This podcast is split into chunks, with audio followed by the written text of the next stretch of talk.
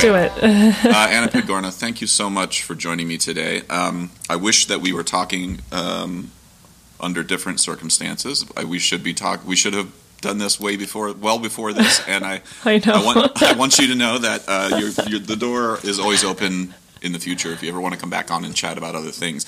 Um, awesome.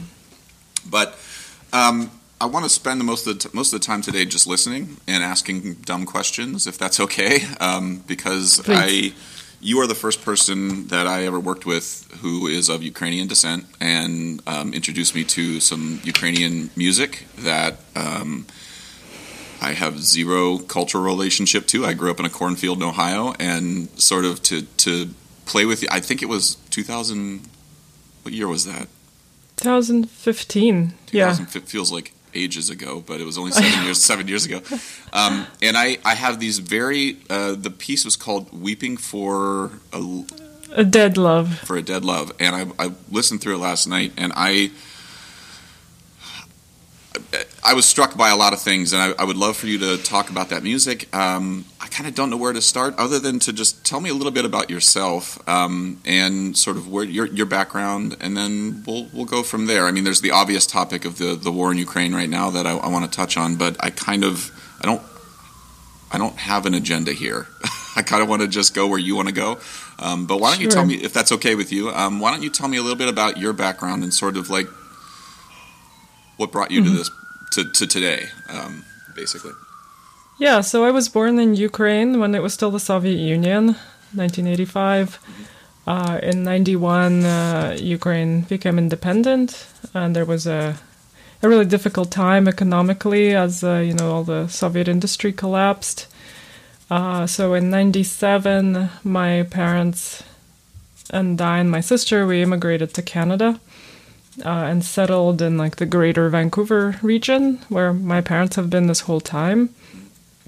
Um, so I finished high school here. I did my undergrad and master's in Canada, and then went to Princeton University for my PhD, which is how we know each other. Because I think you guys started your residency there. So Percussion started their residency the same year that I started, I believe. That's that's probably right. Yeah. Yeah.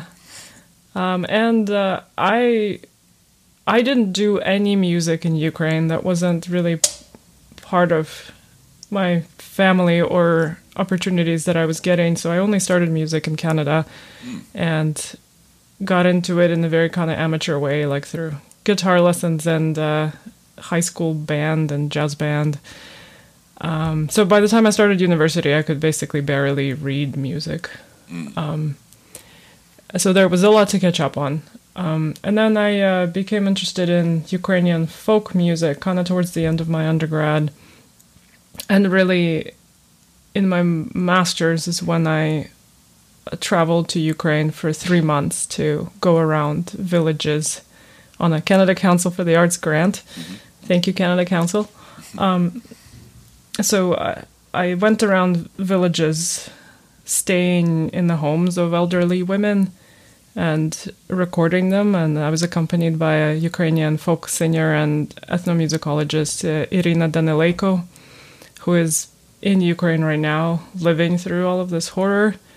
Um, and uh, yeah, so these women just opened their homes to me and, and my sister, and they told us a lot of stories and and fed us and and sang. So it it was really amazing, and this experience like truly had a really transformative effect on my practice as a composer. I started incorporating a lot of those uh, folk idioms into my instrumental writing, kind of trying to capture the, I guess, the more the grittiness of of the sound, which is so in contrast with this kind of like clean, cl- classical sound of the Mozart era, you know. Um, and al- but I was also interested in the particular vocal quality, uh, just the the singing uses a like a, a different kind of timbre, and it varies throughout the country. It's not like all the same style. Um, and I really wanted to be able to incorporate that into my work, but you know, to find a singer who can sing like that, but who's also trained in the classical way and can read a score, it's virtually impossible. Well, I'm sorry to But. I mean, that's one of the things as I was listening back last night, I kept trying to think to myself, like, do people just pick this piece up and play it? Like, I feel like there, you really have to know. Like, Anna is singing stuff that she's clearly been in the living room of someone who taught her this song. You know, like, or I mean, has- no, no one else has performed it. Only I have performed it, and I've done it with Yeah. other percussion quartets, and I really love performing the piece. It's quite cathartic.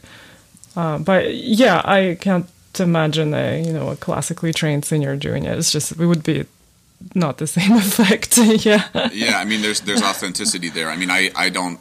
I'm trying to think of what in my life has that same exact sort of gravitas to it, and I, you know, it's like there's it's a there's a yeah particular ownership of that that language and that especially you know just singing in different language. You know, I can learn Yeah. Ita- I can learn Yeah. Italian and try to sing some Italian words, but like. I've never spoken Italian to anyone, so like, what do I? What am I singing? What's the context? What's the intent? behind what it is I'm singing, you know, and I, that's something you clearly had when we were working together, and so um, I'm trying to imagine you teaching that all to somebody else who has no no connection to Ukrainian, you know, funeral culture and what what those words mean and why they're being sung. But can I can I ask you? Um, so you were seven or twelve when you moved to Canada? Is that twelve? Twelve. yeah. Um, one of the things I'm I'm struck by as I I try to be a student of history and, and learn a bit about the you know the fall of the Soviet Union and, and not even just that particular time, but all of the things that led to that. Like it wasn't just like the Soviet Union fell. There was stuff that happened 80 years prior to that that were set up post World War One and World War Two and all these things. Um, I'm curious, as a 12 year old, when you were moving, like what, how much of how much of that was something that you were aware of? Like, did your parents talk about it? Was it? I, I'm just kind of curious. What was in the air as a 12 year old when you were you know, sitting around the dinner table listening to what they were talking about? What were the conversations like? That's a really good question. Um, yeah, I'm trying to think back.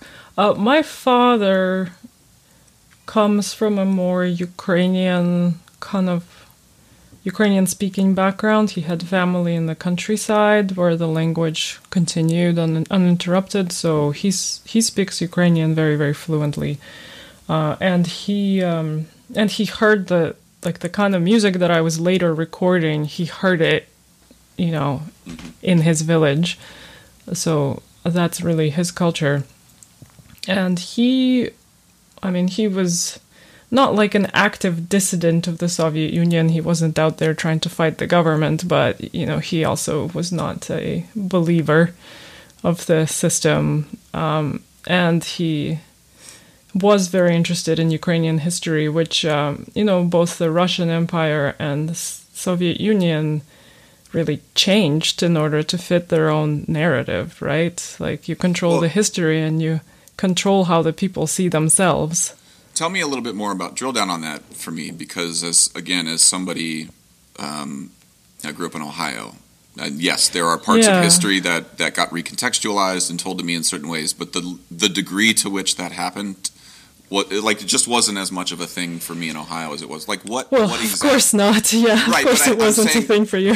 I'm saying the most obvious thing there, but like I have no in there. Like so, tell me Yeah. exactly like what what exactly do you mean by it when you say that? Yeah, so I guess the most major thing is that, uh, like, um, there was a major kind of kingdom uh, around Kiev in the Middle Ages. Kiev was one of the largest cities in Europe at that time, and it had connections with all over Western Europe. In fact, a a famous Ukrainian princess married into the French royalty.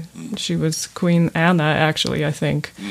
Uh, so, and there's memorials to her in Paris, and I believe even she was literate and her husband wasn't. So there's evidence. There's a document with um, their two signatures, and I think his is essentially just some, you know, some mark on the paper, and hers is she wrote her entire name. So, so that was Ukraine, and the I mean, it wasn't called Ukraine; it was called Kievan Rus. Uh, that was that Kievan area. Rus? Kievan Rus. Okay, all right. So that that is what my people come from, but the Russian Empire, or Muscovy at that time, it started as Muscovy around Moscow. Uh, basically, they needed to build legitimacy around themselves when they started looking at the West and they wanted to be a, an equal player with all the kingdoms in the West. They started to claim that Kievan Rus was their was their root, as if like all of the kind of no- nobility of Kievan Rus just like went north for whatever reason, mm-hmm. and then established itself in Moscow. So they and they continue. Russia continues to claim that Kievan Rus is their history, and this is why. This is why they lay claim on Ukraine. They think that Ukraine should be part of Russia because it is their history. Mm-hmm. Mm. Well, I mean, and this is, I mean, the, I, the reason I asked that question. I mean, I uh, when I'm thinking about when I think about the the regional history, I mean, to me, the things that pop up only because that's what I know are like the Treaty of Versailles and post World War II, and like the way that land got sort of like chopped up as or, in order to create a barrier so that the West was, you know, we were all of these non-aggression treaties, like all these things. But of course, I mean, that area, the history of that area is like thousands of years old. And when I see yeah. people online talking about like, oh, why is Ukraine important? Like this, that's why I asked the dumb question because this isn't just Putin randomly deciding oh, I think Ukraine might be nice to have. Like they've is, been trying to have Ukraine for hundreds of years, basically. Right. Can, yeah. Like and looking at Putin as this like singular person who's like making a decision. Not real. It's like no, no, no, no. He's in a long line of czars that have been thinking like this, and we look at him in the same way we might look at one of our presidents, and it's like that. You can't. Like no. Like he's not the same figure that Obama or even Trump. Like Trump is in a lineage of presidents who are democratically elected. We can think what we want about Trump, but like mm-hmm. he doesn't come from a line of czars. yeah, you know. Yeah, and that's I, right. I, that mm-hmm. distinction to me keeps smacking me in the face, and I'm surprised that we aren't you know i'm surprised that people are surprised. And when i talk to you it doesn't you don't seem very surprised. And that's kind of why i asked the question i mean am i am i misdiagnosing anything there? Like yeah i mean i i can't say that i was necessarily aware of all this as a 12 year old mm-hmm. but this is something you know just as i was growing up i mean this was definitely a conversation in my home especially coming from my dad. Um, my mother's side of the family comes from a very russianized part of the country mm-hmm. southern ukraine uh, the city is called uh, Kherson, which has been in the news lately. It's been occupied by uh, Russian troops. Though we just saw videos last night, people came out in the thousands to, with Ukrainian flags to protest against Russian troops. Like, this is insane. People are so brave.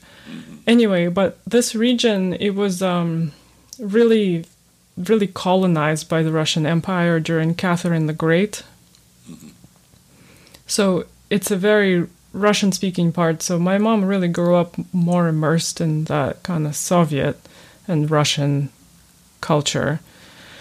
Uh, so my family speaks Russian at home, though we are increasingly switching to Ukrainian for obvious reasons, because you know we don't want to be rescued by Russia. well, that's the thing. Right now in Kherson, there's pe- the people are coming to the streets and they're yelling at the Russian soldiers, like, "Listen to us. We're speaking in Russian. No one oppressed us here. We don't want Russia here. Go home." Yeah. Yeah. Well, can you know one of the things that I was struck by, uh, and sorry to keep sort of uh, honing in on this this moment of the Soviet era, like the ending of the Soviet era. But I, I, one of the first gigs that I played with So Percussion early on in my time was So was in Odessa, mm-hmm. and um, we you know was at the Potemkin Steps, and uh, you know all of these. Uh, just, just everything to me felt massive, and I was just like, I remember walking around Odessa and just being like, "Wow, like this is just bonkers. All this stuff is so big." And then you start to see it was the first place where I, I, I, felt like the town was trying to hide a, a, reality in a weird way. A lot of the buildings had this a scrim in front of them that had a picture of what the building should look like. Mm. But the building wasn't functional anymore and like so there was all this weird like it looked beautiful but as soon as you got close enough to it you were like wait a minute that's a scrim in front of that building and then we went the hotel we stayed in they had a, a plaque that was framed that said no water Mm-mm. like it was like framed from like the 80s like this and it wasn't nobody even addressed it like when we checked in and as a you know in 2008 i'm not there's no value judgment here but as a 2008 you know 26 year old kid i was like where No are- water. yeah. where are we right now yeah. and i didn't know really much about and so then you know, you talked to, I remember, I remember introduced, I said thank you in Russian to one of the students, and she sort of pulled me aside and taught me a little bit of Ukrainian to be like, you know, just so you know, you might get a few less stink eyes if you say this than this, you know? And I started to think like, wow, this is, I, I had never been to a place like that. And so can, can you tell me like, what were the effects, like the direct effects that happened when the Soviets left? I got the sense there that there was this like, pride, but also clearly they had been abandoned and no one was coming to help fix anything. And I'm just, I was like kind of You, baffled. you mean uh, you mean when the Soviet Union fell apart? Ye- uh, uh, when I say abandoned, I don't mean like uh, I'm trying to. Sorry, like infrastructure. Like like it just Oh, felt like mm. there was there was no support there, and I. It felt like everybody was kind of. I- I mean, the- you know. I mean, it's not it's not like the Soviets left, right? I mean, the Soviets were all part of the system. It's just they mm-hmm. were all still there. It's just the system collapsed, and we started trying to build a new life according to the capitalist model. Mm-hmm. But you know, it doesn't happen overnight. Right. and right. all of those um, a lot of soviet industry was really far behind basically mm-hmm. it, it couldn't compete with the west it wasn't putting out goods at the same level at the same technology level. Also a lot of those factories were oriented towards military production. Like that was the primary focus and the consumer goods were a kind of side side gig for a lot of these factories. Um, so then, yeah, when the Soviet system fell apart, then suddenly all this industry is non-competitive, and then there were all of this corruption around how it got privatized. So basically, uh, people, some people gathered enormous wealth. So what should have been kind of what technically belonged to everyone now belonged to a number of oligarchs. So that obviously didn't help. Um, yeah, and then just you know, people had to completely changed careers in many cases. Like there were uh, university academics selling cabbages in the market because at that moment no one needed university academics. You know, um, so yeah, it was a, the '90s were a really difficult time where it's like you know, like you had to think about where your food was coming from. Like my parents said one summer they they sent me and my sister to stay with my grandparents and then they were essentially living off like uh, whatever they were growing at, at their little patch of land so I mean, I yeah I asked the question out of ignorance a little bit, but also out of trying to clock, I think, my own and our own privilege as Americans that, like, you know, we see history in these weird episodic, like, 20 year chunks. And we're like, oh, well, this could never happen. And our this this system is, well, this is the way it always works, right? And, you know, capitalism is the way it, I mean, that's what happens, right? And you never really question the way in which you got to a situation. And right you know, we what was it five years ago? President Zelensky was embroiled in a you know impeachment trial in the U.S. and we were all like, oh well, this is you know everybody took sides and it was like, well, and now Zelensky's wearing a flak jacket and you can think whatever you want about him, but it is apparent that our two systems are not the same, and one of them would never allow for one of our presidents, no matter what we think of either one of them, to be in a flak jacket hiding in a basement making Molotov cocktails. yeah And one system, whether it wants to allow it or not, that's where it is. And I just, I- as a 42 year old man, all of these things, like now I'm, I'm thinking about the conversations I had in Ukraine of like, oh, ah, okay. That, yeah little that, that young girl pulling me aside is like connected to a thousand years ago. You know, in some small way, this stuff is all woven together and connected. We aren't separated from Catherine the Great, really. I mean, what, No, that was a that was a couple people ago. Yeah, and uh, no one really frames it this way in the West, but Ukraine was colonized. Ukraine was colonized by a number of the empires that were around it, and chunks of it were changing hands multiple times. It was colonized for resources because it's it is the breadbasket of Europe. It has really rich soil. It has a lot of natural resources. So it was a colony, and the language was suppressed the way that the lang- the indigenous languages of North America have been suppressed. When people tried to protest, they were they were repressed very heavily. That's why we had that enormous famine in 1933, where I believe around eight million people died. That though that's that's colonization.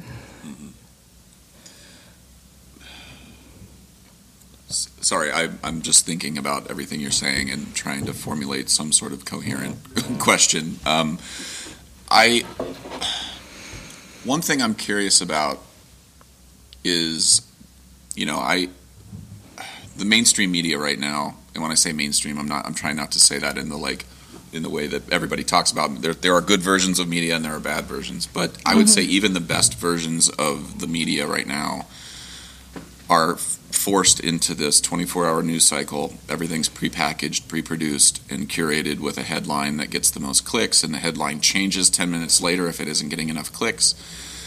And it makes me very scared of what I'm being told about what's happening in Ukraine. Um, texted a good friend of mine who teaches at USC, and he was telling me the first words out of his mouth were that Putin was going to drop a nuke on Chernobyl. That thought never even crossed my mind. And it wasn't coming. I wasn't seeing I those. were- no one was. No one was talking about it in the news, and I was like, "Wait a minute!"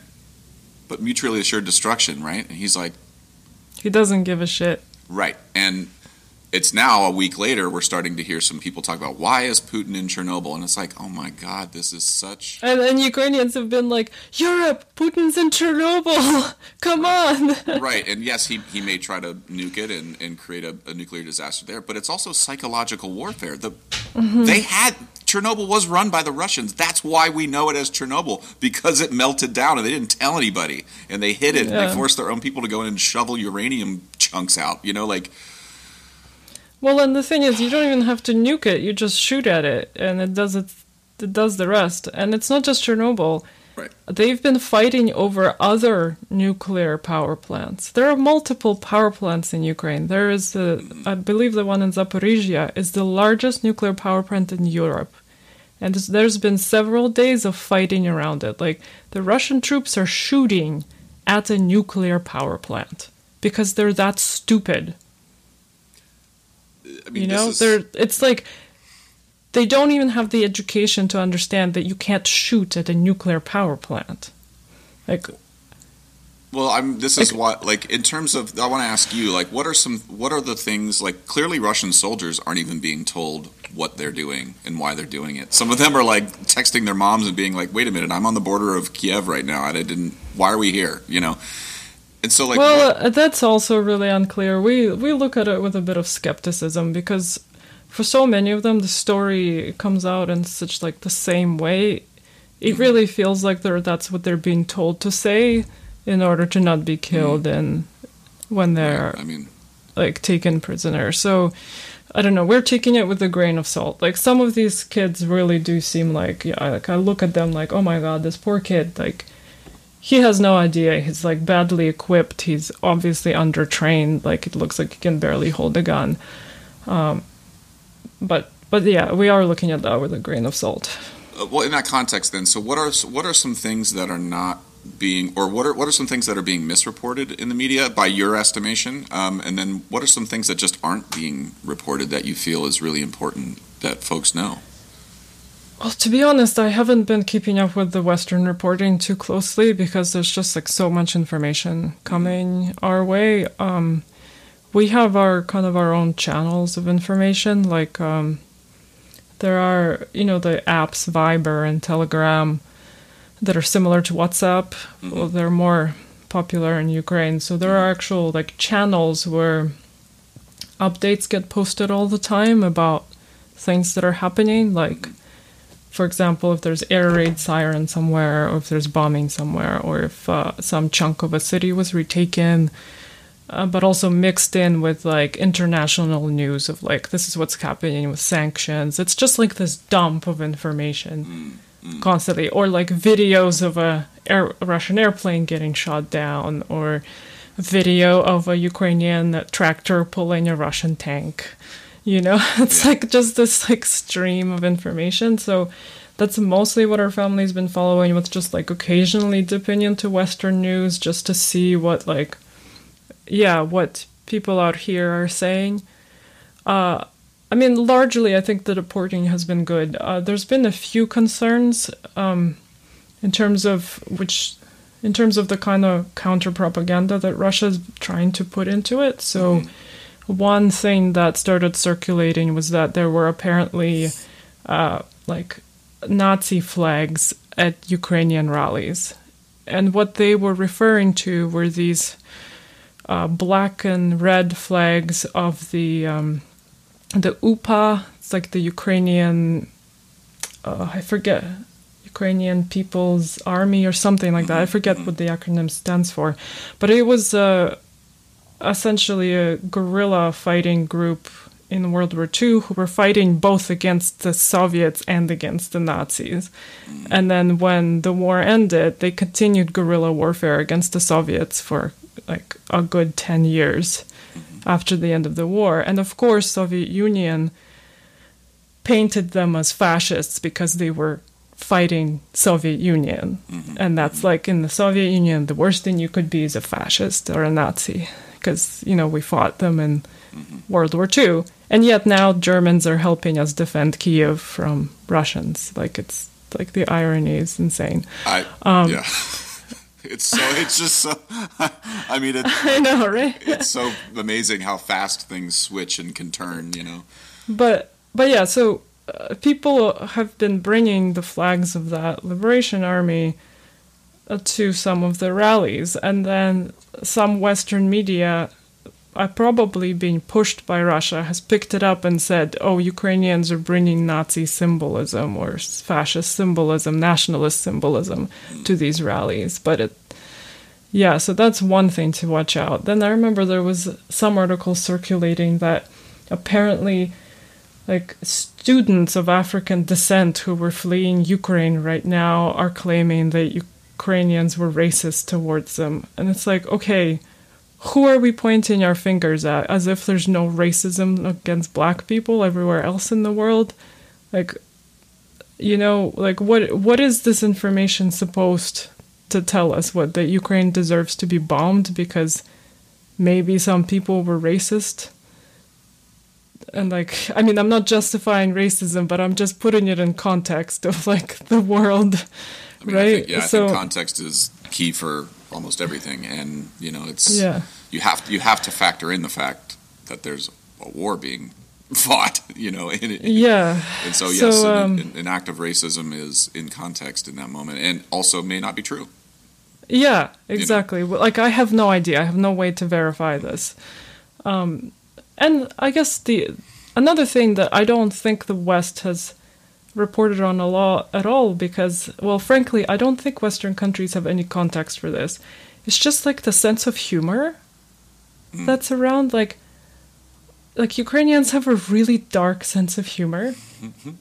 And oh my you should see the humor that is circulating through our community like and within ukraine just to do with this war. Like what? I love. Well, to be clear, I love comedy, and I am obsessed with almost all comedy, but dark comedy in particular, I, I'm, I I'm mean- down with all day. Um, I mean, a lot of it right now it's very dark because like people are very angry at the Russian troops, obviously. So there's a lot of humor to do with their destruction, of course. And because I mean, right now, like I'm, I, I didn't think I would ever be in this place, but before going to bed to make myself feel better, I watched vi- I watched videos of Russian helicopters being shot down because that makes me feel better. You know, like that's where I, I am right now. I so there's hu- yeah. yeah, there's humor to do with that, but there's also things like, like I don't know, like there's one thing circulating from Twitter that like a woman in Kiev took took out a Russian drone by throwing a jar of pickles at it. I mean, that's hilarious, right? But well, what's is there? There's a slang term um, for Molotov cocktails too that I saw. Oh yeah, the Bandera smoothies. What are, what is that? What does the term mean? Oh yeah, I should put that in context. So Bandera was again one of these uh, Ukrainian freedom fighters who mm-hmm. emerged in uh, around World War II, I believe, or maybe even earlier. I I should know this history better, but um, but yeah, he was also fighting against the Soviets, so he was like enemy number one. Mm-hmm associated with Ukrainian culture. And Russians use the word like uh, banderovets, so like person who's like associated with mm-hmm. Bandera, mm-hmm. as an insult against Ukrainians, and that implies that we're that again has the, these fascist undertones. That if mm-hmm. you're a supporter of Bandera, then you're a fascist. Um, so right now, Ukrainians have like a lot of Ukrainians who previously might have been distancing themselves from that figure because he is he had nationalist leanings like he was fighting for the independence of his country right? So now everyone's taken up that uh, label with pride and oh so i guess this is like a, one example of a really dark joke but that's really funny in this context is uh it's like a tiny dialogue and you know someone from russia says you are a you're a bandera supporter and a fascist. And the person in ukraine replies i know. Our whole synagogue is like this.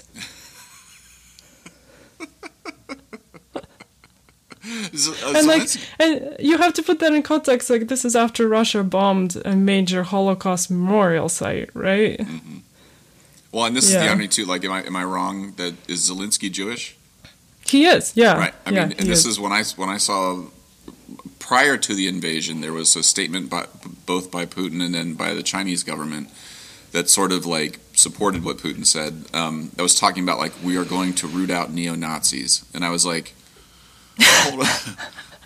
Uh, let me Google Zelensky real quick here. I think he probably has a vested interest in that. You might you might could team up with him if that's really what you want to do. Like, well, and he's also a Russian speaker, like, right. you know. And I what, but what I heard there in that statement was a ton of red flags went off for me because what I heard was, I think he was talking to us. I mean, I think he's yeah. talking to American culture, which he's been doing via social media for the last six years. He has been staging um, you know, women's rights protests next to anti or Nazi protests, um, mm. setting them up via Facebook bots and creating discontent in the U.S. that isn't real. Like, and the idea, and he's you know he's trying to gin us up over here to get like, wait a minute, there's Nazis. There's nothing worse in America than a Nazi. Just ask the far left. We like to punch them, you know. And it's like we got Proud Boys, and like it's like all of a sudden now we're all like, you know what? Yeah, Zelensky, get out those Nazis.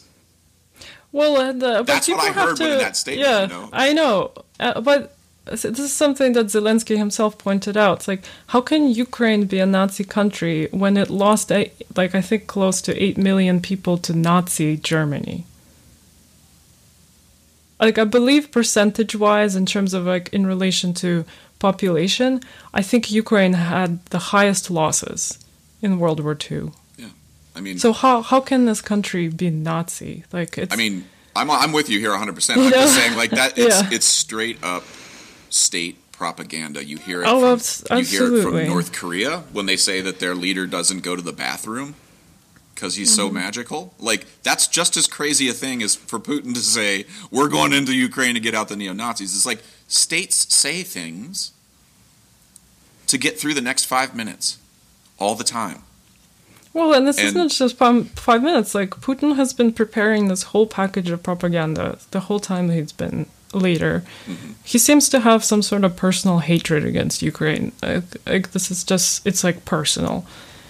Well, speaking of, uh, I mean, just to get personal a little bit here, you you were mentioning over Messenger about some family you have that are are fleeing Kiev, and I'm curious, can you can you tell me specifically about just who those people are? Like, who how are, how are you related? What do they do for a living? Like, what mm-hmm. what shows did they watch? Like when you were growing, like what what what are they like? I mean, I, I don't want to assume this. I don't want to see this person only as somebody who's now a badass making Molotov cocktails. That's not what they Right. grew up in their life setting out to do. They have other interests in the world. Like what what are these? What are your what's your family like that's there right now? Uh, yeah, so in in Kiev, that's my um, mother's brother's family. So my my uncle himself is actually in Slovenia right now because he works there, but his wife and his uh, wife's sister and their mother are in Kiev. And they're living in one of these like very typical Soviet concrete block apartment buildings uh, that like looks like every other apartment building you see in the former Soviet Union countries.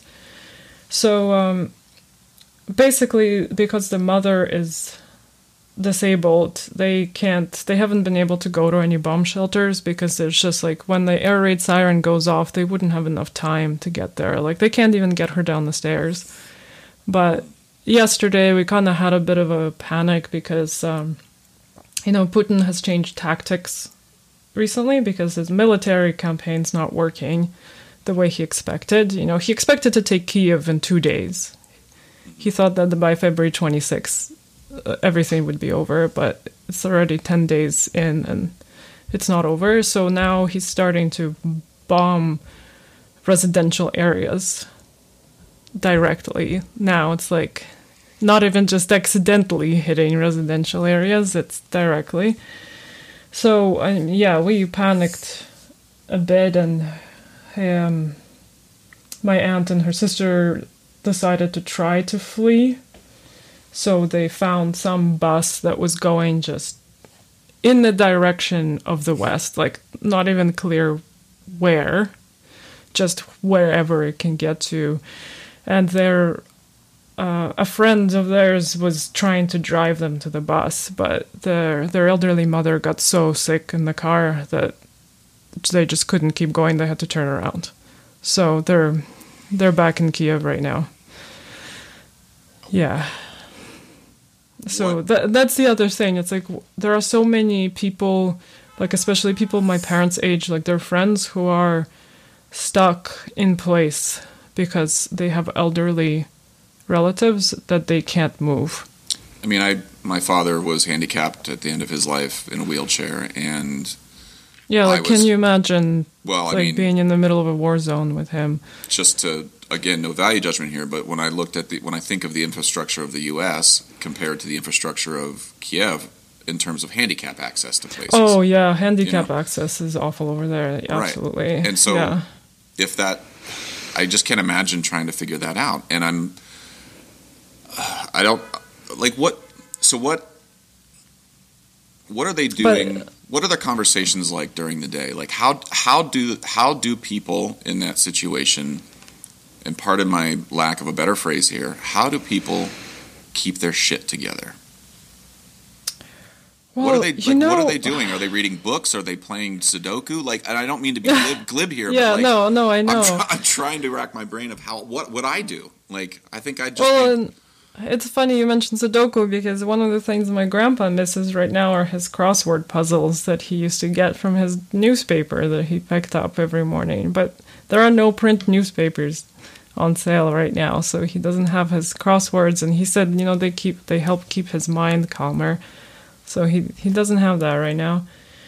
But yeah, I mean, what are they in Kiev? Their life right now, so they've um, they scotch taped all of their windows because it helps a little bit if the windows get blown out from a nearby blast. You're hoping that the shards of glass are not going to fly everywhere. That's the biggest concern. They've also uh, like saran wrapped all their mirrors. Um, there are they have like tubs, plastic containers of water in their tub just in case. Um, Where but do they, yeah, where do they get and- their food? Like when you get up and you want, you're like, I want to have a cup of coffee and have breakfast. Where does that happen? So, so in Kiev, the the grocery stores, or some of them, are still miraculously functioning. So actually, the city is functioning. That's the thing. Like, there's water and electricity so far, at least. Uh, I think there's even public transit to some extent, like wherever possible. So between like when there isn't an active air raid siren or active warnings to stay inside, they are able to go to the grocery store or to the pharmacy. Like that's still available. Like I mean there are some issues with supplies, but there's still food. The city where my family is in southern Uk- Ukraine, in Kherson, the one that's been occupied, um, thankfully, thankfully they at least weren't getting bombed as badly as Kharkiv. So it was quiet, um, but they were having issues already. Like food was running out in the grocery stores. The grocery stores were nearly empty. And then when the Russian troops arrived, they also robbed the stores because they don't have enough of their own food. Uh, so my, my family is stocked up. They they have things. My grandfather, my grandfather is is a man of his routines. So he's 84 and still he basically has to go out almost every morning to like pick up his like try to find the things he normally goes to find. I and, So- and uh, that I, I will. One thing I learned. This is a total non sequitur, but one thing one thing I learned during the pandemic about myself was that I needed to get out of the house and go somewhere once a day and talk to a total stranger. That was something I did mm-hmm. never thought I would have in my life. Like, Yeah. And I was like, oh my god, like I need to get out and do this. Like go to these four places and then come home. And so I, I'm empathizing with your grandpa. Like there's there's a I really identify with that desire. to, mean- like I don't care if there's a war or a pandemic. I am going out to get my crossword and I'm coming home. I mean, like, literally, some days ago, there was intense fighting over control of a major bridge that goes into the city, which is what would con- connect the road from Crimea, mm-hmm. which is Russian occupied, mm-hmm. into Kherson. And at that, in that moment, the Ukrainian troops fought off the Russians on that bridge. But like there was like all night there was you know sounds of explosions. There was like very active fighting. But by the morning it had come, calmed down. So my grandfather set out to find his daily newspaper, and he couldn't find one in all the kiosks nearby because they were all closed for some reason, you know. So then he got on a bus and he went to the center of town to see if they they were selling newspapers. They were also closed. He said everything was closed. It was very empty on the streets. Well, I mean, I'm, I, I'm, I think, and we were laughing because it's funny, but also like there is another. Your grandfather is different than you and me, for and for many reasons, but one of them is that he just has seen more shit than you and I have, and so Well, he, he was a child in World War II. Right. And and that city was occupied by Germans for several years. and so, so- and he was he Yeah. was a young man during the fall of the Soviet Union, like, and he was, you know, and so like there's. Your grandpa's just had more at bats at this. Like he just he's been at the plate a lot more than you and I have swinging the bat against all these crazy It's pitches. true. And And so- I mean and I mean he is really stressed out. I don't want to underplay Mm-hmm. that. Uh, He is nervous, he's stressed out, so we're I mean we're calling him every day and kind of trying to bolster morale for sure. But but despite that, he's still like he he has his routines and he has to do things his way. So like his sister will call him and be like, you know, Yura, there's an uh, there there are warnings. There's an air raid siren. You have to get in your tub and you know cover yourself with a blanket. And he says, "Well, I just sat down to dinner. My dinner's gonna get cold. My vodka is gonna get warm. I can't let that happen." So he says, "So I." So I finished my dinner, I drank my vodka, and then I went to bed. Well, there is something. Uh, there's nothing more.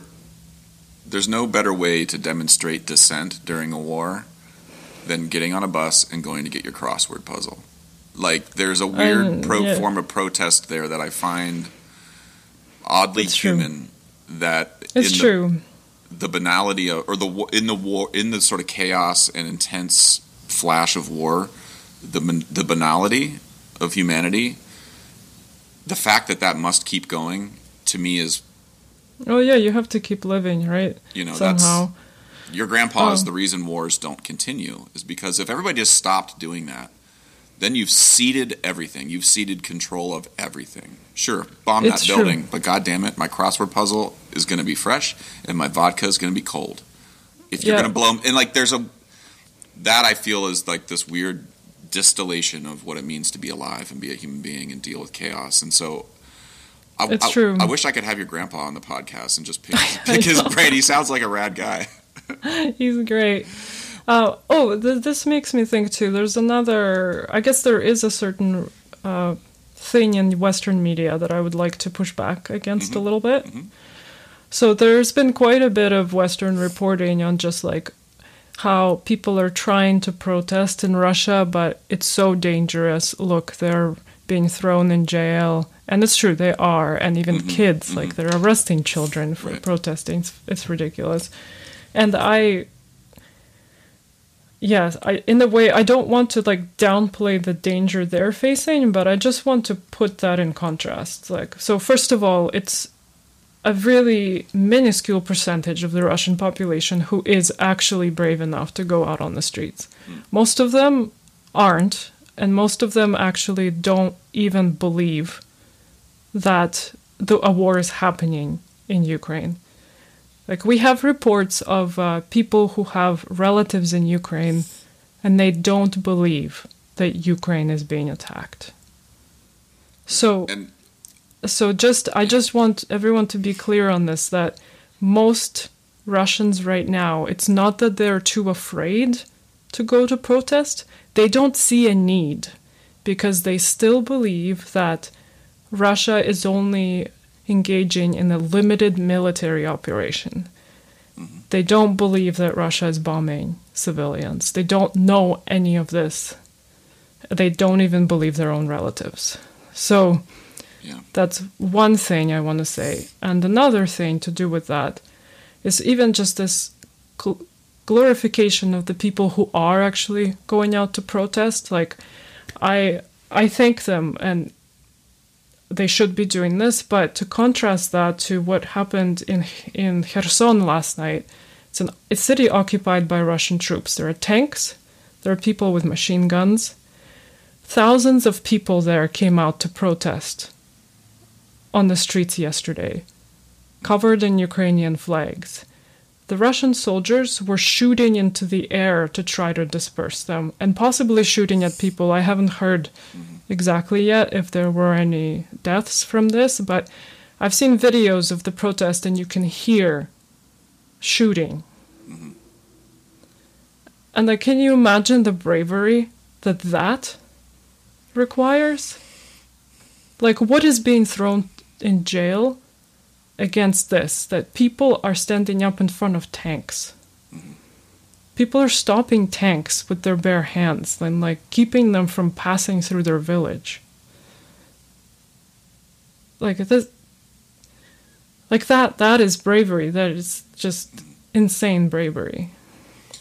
And I don't know how much of that is being reported in the Western media. I'm not sure. I in uh, truth be told, I I try to stay off the news as much as I can because it it's just like drinking. It's out of- horrible. drinking out of a fire hose that has nothing but like old stale water in it, just constantly, you know.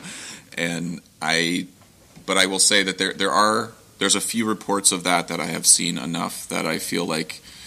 Um, it's being touched on. I wouldn't say that, I, but I've seen a lot of reports. There are a lot of reports that seem to be like trying to imply that, that the Russians are opposed to this too. Um, I'm seeing a Some lot. are, some Right. are, but it's Right. just such a small percentage. And but I think the perception over here on the media, at least in, in terms of what I've what I've seen, is that the vast majority of Russians are not supportive of this, um, and Putin's really dropping the ball here because he's misreading what his public actually supports.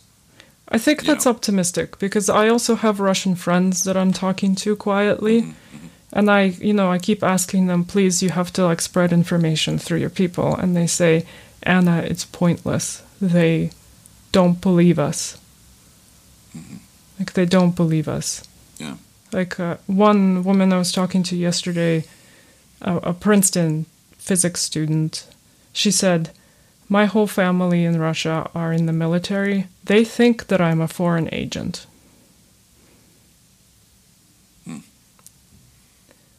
So I think it's a bit exaggerated in the Western media how much no war sentiment is in Russia. Yeah, and I this is I mean, again this ties in with I mean I have conversations about you know uh, the January sixth insurrection with with people who I can't. There's nothing I can say to them. You know Yeah. what that says to me is that like that's a symptom of yes, people often make bad decisions and stick to them when they shouldn't, but also people learn really bad st- information from the places. propaganda is insane. And yeah, the primacy of- is insane. primacy effect, like what you hear first, is so hard to disentangle once it's there, once it's in what like and if all you're told, if the very first thing you're told in your newspaper is X, Y, and Z about what's going on in Ukraine, and that's all you're seeing. And every time you turn on RT, the only reports you're hearing are you know it's like I mean, if you only watch Fox News or if you only watch MSNBC, you know there there there are times of the year the last couple of years if you only watched MSNBC, you would think that there were MAGA hat wearing people racing through every street in the rural Midwest. Mm, Not true. right. Just objectively Right. not true. If you watch Fox News on the wrong day, you would think that the Black Lives Matter people are burning down every building in the U.S. Also not true. Right. you know, Right. and so like that's those are that those are the two arguments that are being pitted against each other. And in Russia, I imagine it's not so different. And so like well, uh, you Russia know- has intense control over media, right? Right, so, right. and I mean, up until this point, it's not like they, um, it's not like they closed down the internet. People had access to the internet, and frankly, they could have found all this information very easily.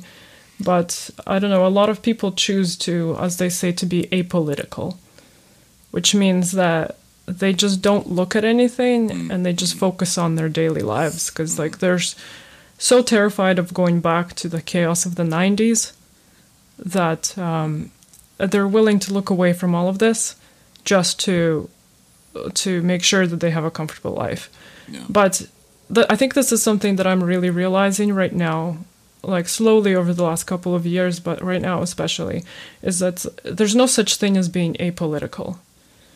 When you say you're apolitical it just means that you leave yourself open to propaganda.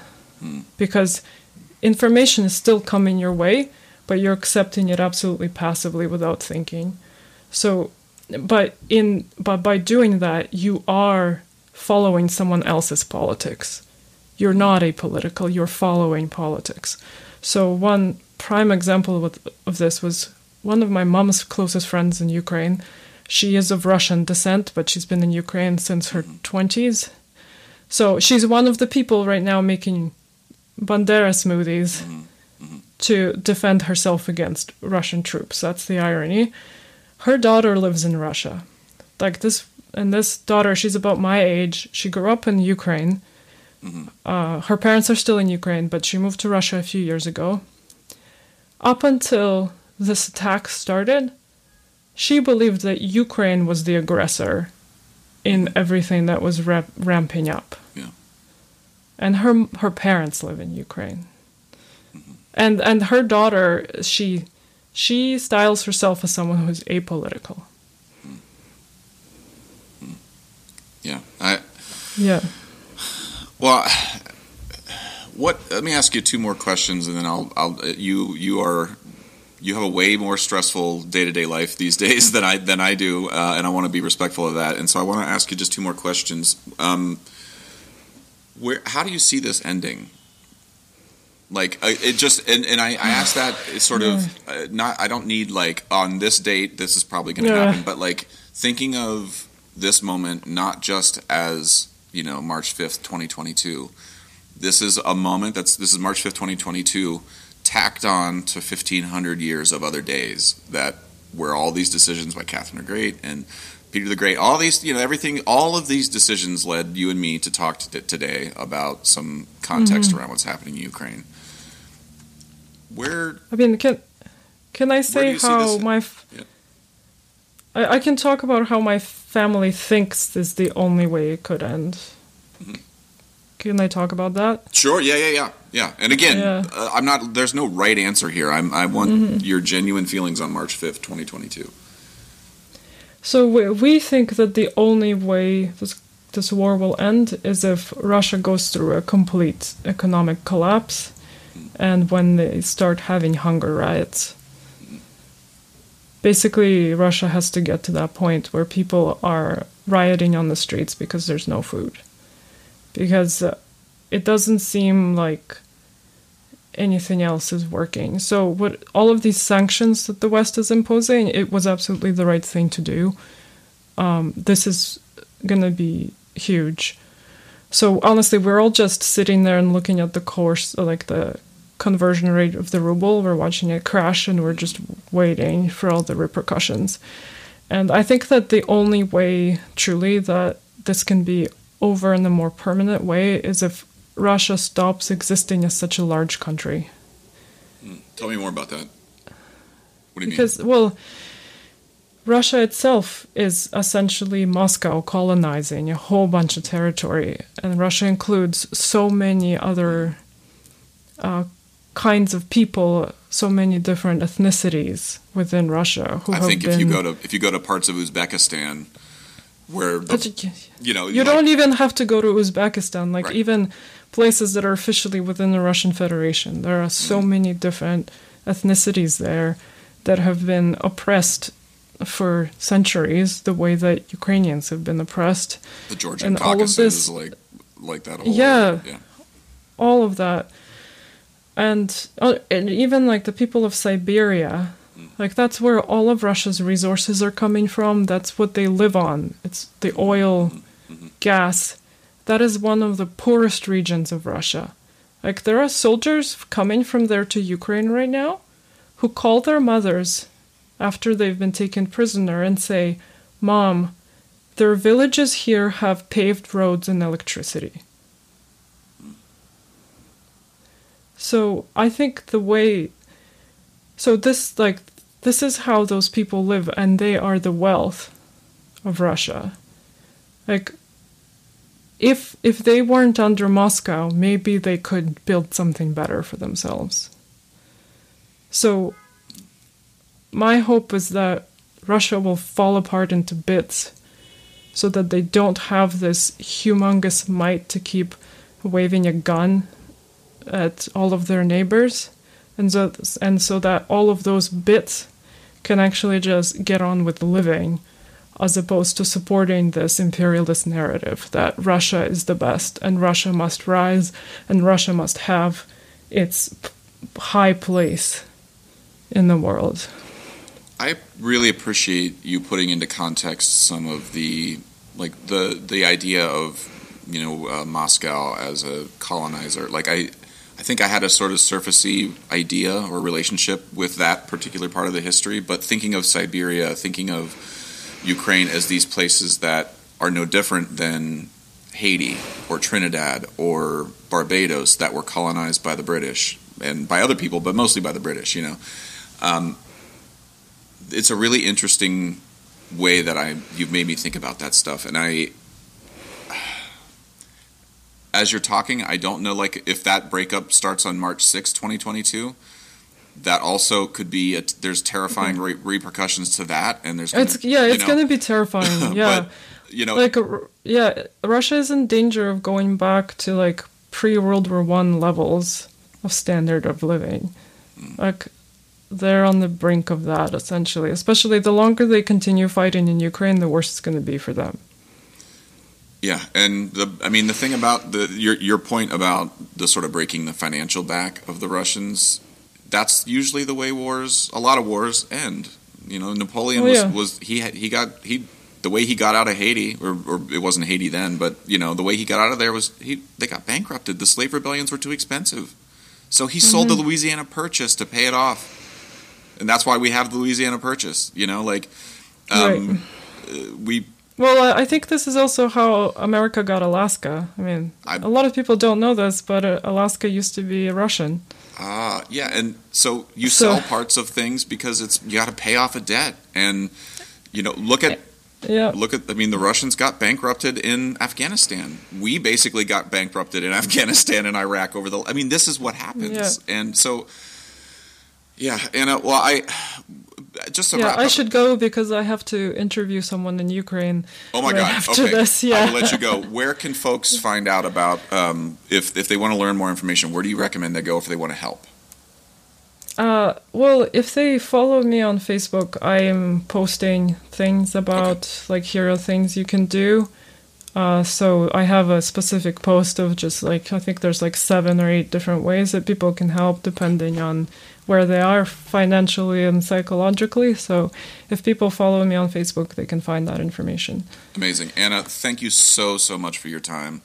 We Thank- uh, let's yeah. take a rain check on a second podcast where we don't talk about war. We just talk about interesting composition. Yeah, talk about music. yeah. that would be way more fun. But Anna, give my best to your family and your friends, and keep me posted if there's anything else that that I should know. Okay. Sounds good. Thank you so All much, right. Josh. Take it easy. good to talk to you. Likewise. Bye bye. Okay, I hope you enjoyed that conversation. This podcast is brought to you by Liquid Drum, liquiddrum.com down in Waco, Texas. Uh, my good friend Todd Meehan runs an amazing percussion company down there. Great merch, great content. Check him out, liquiddrum.com. Also, Kyle Dunleavy, dunleavypans.com, D U N L E A V Y pans.com. Kyle Dunleavy makes and builds all the steel drums that I perform and teach on uh, in Sō Percussion, as well as at NYU and Princeton. Uh, he's an amazing, amazing tuner builder. Um, just a really nice guy, very dependable. Check him out. If you are interested at all in steel pan advocacy, uh, want to learn more about the goings on uh, in pan in Brooklyn, check out paninmotion.com. My good friend Kendall Williams, uh, Jerry Guy, Trisha Guy, and uh, Arisha John run an amazing organization called paninmotion.com. Check them out. And finally, Alejandre Mirage runs an amazing uh, clothing apparel company in Brooklyn that is steel pan centric. You can check him out at Mango Chow, C H O W, clothing.com. I own a bunch of his shirts. They're amazing, very stylish, uh, beautiful, beautifully made. Check them out. MangoChowClothing.com. Okay, hope you're well. Talk to you soon. Bye.